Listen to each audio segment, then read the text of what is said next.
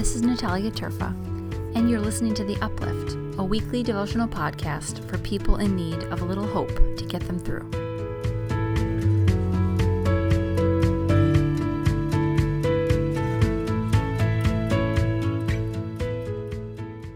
Hey, Uplifters. Before we get started, I want to just apologize for this not getting out on time.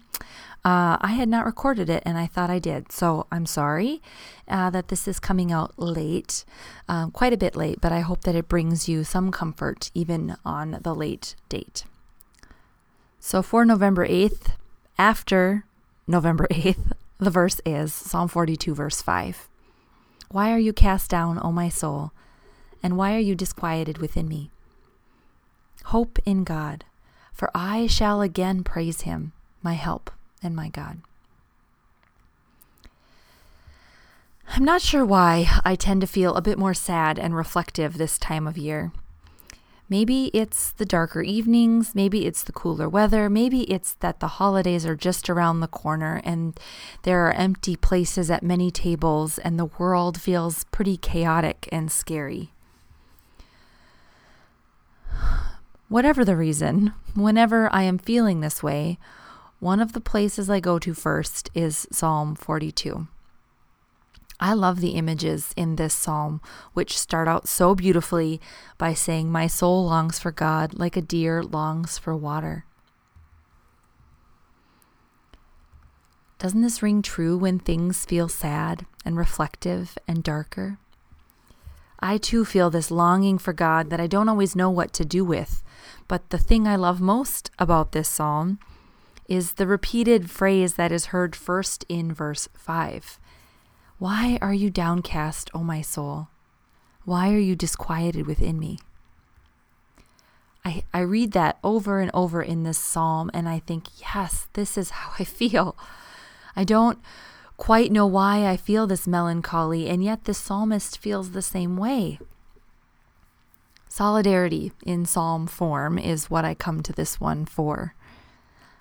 That word, disquiet, isn't one we regularly use, but it can also mean making noise or to be in a stir, or as we might call it, anxiety. I know a lot of you struggle with these feelings of anxiety this time of year, and Again, this psalm brings out the solidarity. Why is my soul sad and anxious, God? Why? The next line is so beautiful, it really does feel like water when I'm thirsty. It's the response of the writer to their soul Hope in God, for I will again praise God. This is not a trite pat on the head to your feelings or a cliched response like time heals everything, but it is an acknowledgement of the real feelings and a reminder that at some point, maybe not now or today or even tomorrow, but at some point, praise will be possible again. That is what hope is in this psalm. Not that things will get better, but that praise is possible again.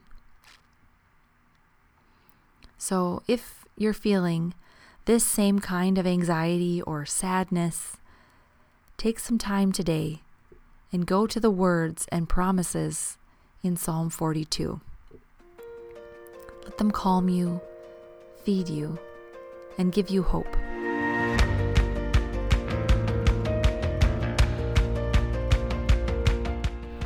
Uplift is written and recorded by me, Natalia Terfa. Thanks so much for listening and being a part of this amazing community. Uplift is a part of the Altar Guild network of podcasts and is produced by Matthew Ian Fleming. If you can take a moment to like and share and rate wherever you listen to podcasts, I would so appreciate it. It really helps. If you have a comment or a question, or you just want to talk about God or faith or life, you can connect with me anytime on Instagram, Facebook, and Twitter. And you can find more about me or the weekly Uplift at upliftlife.org.